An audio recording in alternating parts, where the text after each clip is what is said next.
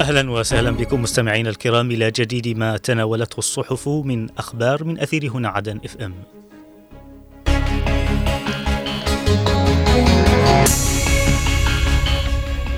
البداية من موقع المجلس الانتقالي ومنه نقرأ الرئيس الزبيدي يواصل مباحثاته مع رؤساء الوفود المشاركة في منتدى دافوس الاقتصادي. الكثير يشهد عرضا عسكريا لقوات الحزام الأمني بالعاصمة عدن. خلال اجتماعها الدوري الأمانة العامة تناقش تقرير المشهد السياسي على الساحة الجنوبية.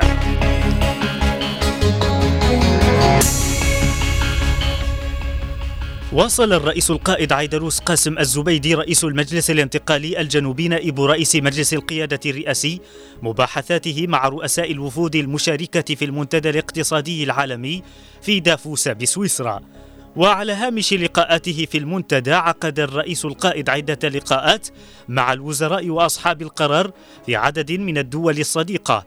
ناقش من خلالها التطورات التي تشهدها المنطقة في ظل التصعيد الحوثي الذي يستهدف خطوط الملاحة الدولية في البحر الأحمر وباب المندب بالإضافة إلى الجهود التي تبذلها تلك الدول في سبيل إنهاء الحرب وإحلال السلام في اليمن والتخفيف من تداعيات الأزمة الإنسانية التي خلفتها الحرب في بلادنا.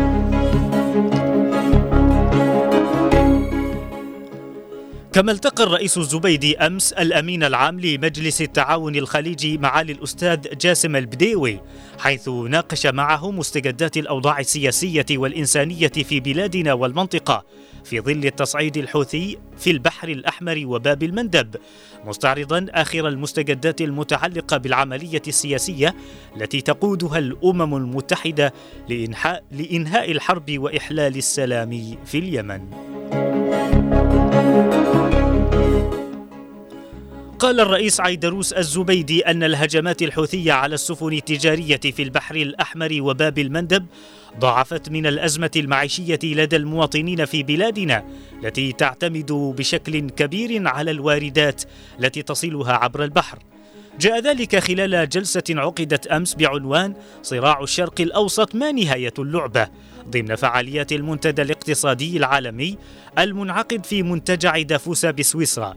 حيث أكد الرئيس الزبيدي أن مواجهة التصعيد الحوثي أضحى مسؤولية عالمية لما يمثله البحر الأحمر وباب المندب من أهمية كبيرة على المستوى العالمي مشيرا إلى أن الصراع في المنطقة سيستمر إذا لم يتم ردع الميليشيا التي تحاول تغطية جرائمها غير الإنسانية بزعم نصرة غزة.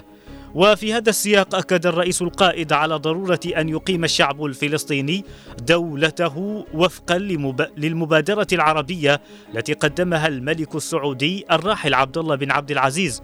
وفقا بل ووفقا لمبدأ حل الدولتين بحدود العام 1967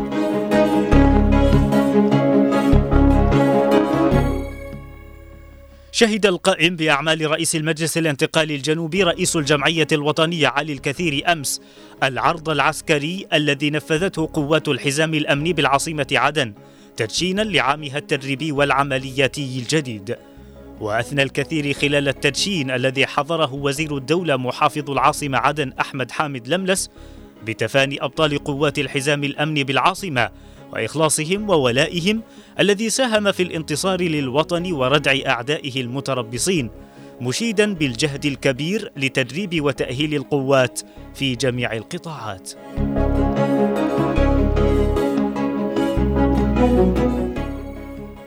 ناقشت الأمانة العامة لهيئة رئاسة المجلس الانتقالي الجنوبي خلال اجتماعها الدوري أمس برئاسة الأمين العام فضل الجعدي جملة من المستجدات المتعلقة بالمشهد السياسي الجنوبي وأهمها الهجمات المستمرة للميليشيات الحوثية على حدود محافظات الجنوب بالإضافة إلى الضربات الأمريكية والبريطانية على مواقع الحوثيين.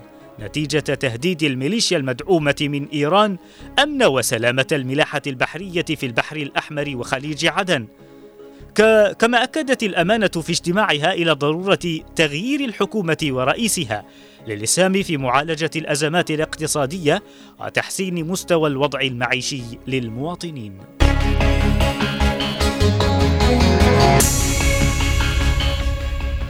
وإلى موقع عدن 24 مستمعين ومنه نقرأ المجلس الانتقالي يرحب بقرار الولايات المتحدة الأمريكية بإعادة تصنيف الميليشيات الحوثية كجماعة إرهابية.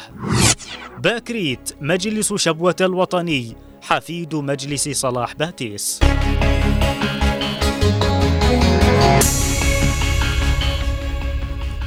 رحب المجلس الانتقالي الجنوبي بقرار حكومة حكومة الولايات المتحدة الأمريكية بإعادة تصنيف الميليشيات الحوثية كجماعة إرهابية عالمية. وأوضح المجلس في بيان بأن القرار مؤشر مهم لإدراك المجتمع الدولي للتهديد الذي يشكله الحوثيون لبلادنا والإقليم والعالم أجمع. جراء أعمالهم العدائية والإرهابية ضد المدنيين والمصالح الخدمية والاقتصادية والبنية التحتية وطرق الملاحة الدولية والتجارة العالمية داعيا إلى تبني استراتيجية شاملة تهدف إلى ردع تهديدات الحوثيين وبما يؤدي لخلق بيئة ملائمة للتوصل إلى تسوية سياسية للصراع في اليمن والجنوب. أكد عضو هيئة رئاسة المجلس الانتقالي الجنوبي راجح باكريت أن إعلان ما يسمى بمجلس شبوة الوطني مماثل لمجلس صلاح باتيس الشرقي مشيرا بأن خطة الممول واضحة وتهدف إلى تمزيق الصف الجنوبي مشددا بضرورة توجيه البوصلة نحو المهرة وسيئون لتفويت أي فرصة للمتربصين بالجنوب وقضيته.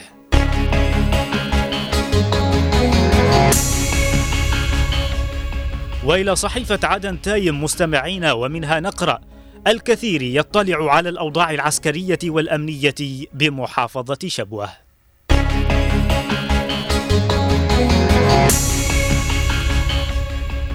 اطلع القائم بأعمال رئيس المجلس الانتقالي الجنوبي رئيس الجمعية الوطنية علي الكثيري خلال لقائه أمس نائب قائد القوات المشتركة بمحافظة شبوة المقدم أصيل بن رشيد.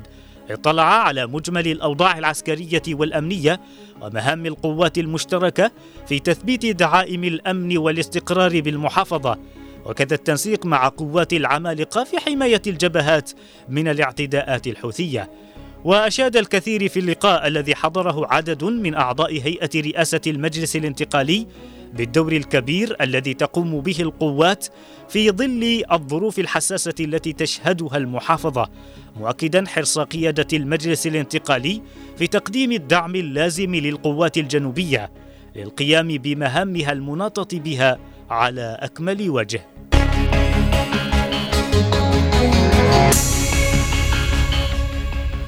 وإلى صحيفة الرابع من مايو مستمعين ومنها نقرأ بحضور الحالم تدشين العام الدراسي الأول لكلية العلوم الإدارية والمصرفية بجامعة لحج.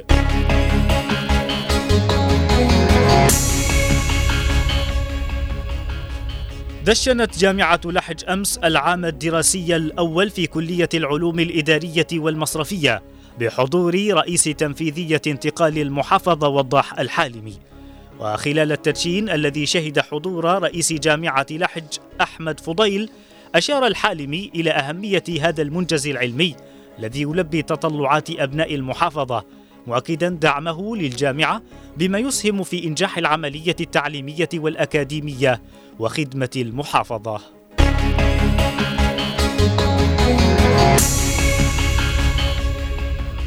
وإلى صحيفة صوت المقاومة الجنوبية مستمعين ومنها نقرأ لملس يناقش سبل تنشيط قطاع السياحة في التواهي. الماس يدشن عمل محطة الوزن المحوري بالعند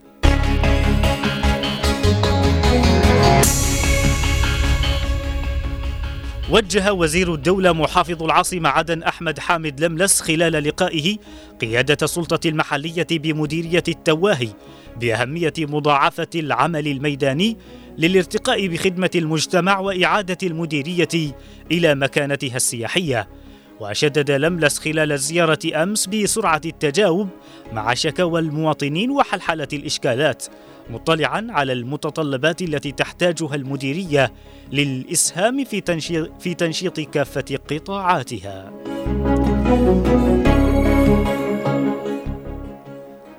دشن رئيس مجلس إدارة صندوق صيانة الطرق والجسور المهندس معين الماس العمل بمحطة الوزن المحوري في العند بمحافظة لحج في إطار جهود الصندوق لحماية شبكة الطرق نتيجة الآثار المدمرة للأوزان الثقيلة. وأكد الماس أثناء التدشين أمس على أن المحطات تهدف إلى ضبط الحمولة للإسهام في المحافظة على الطرق مشيرا إلى أنه سيتم إفراغها دون فرض أي غرامة مالية.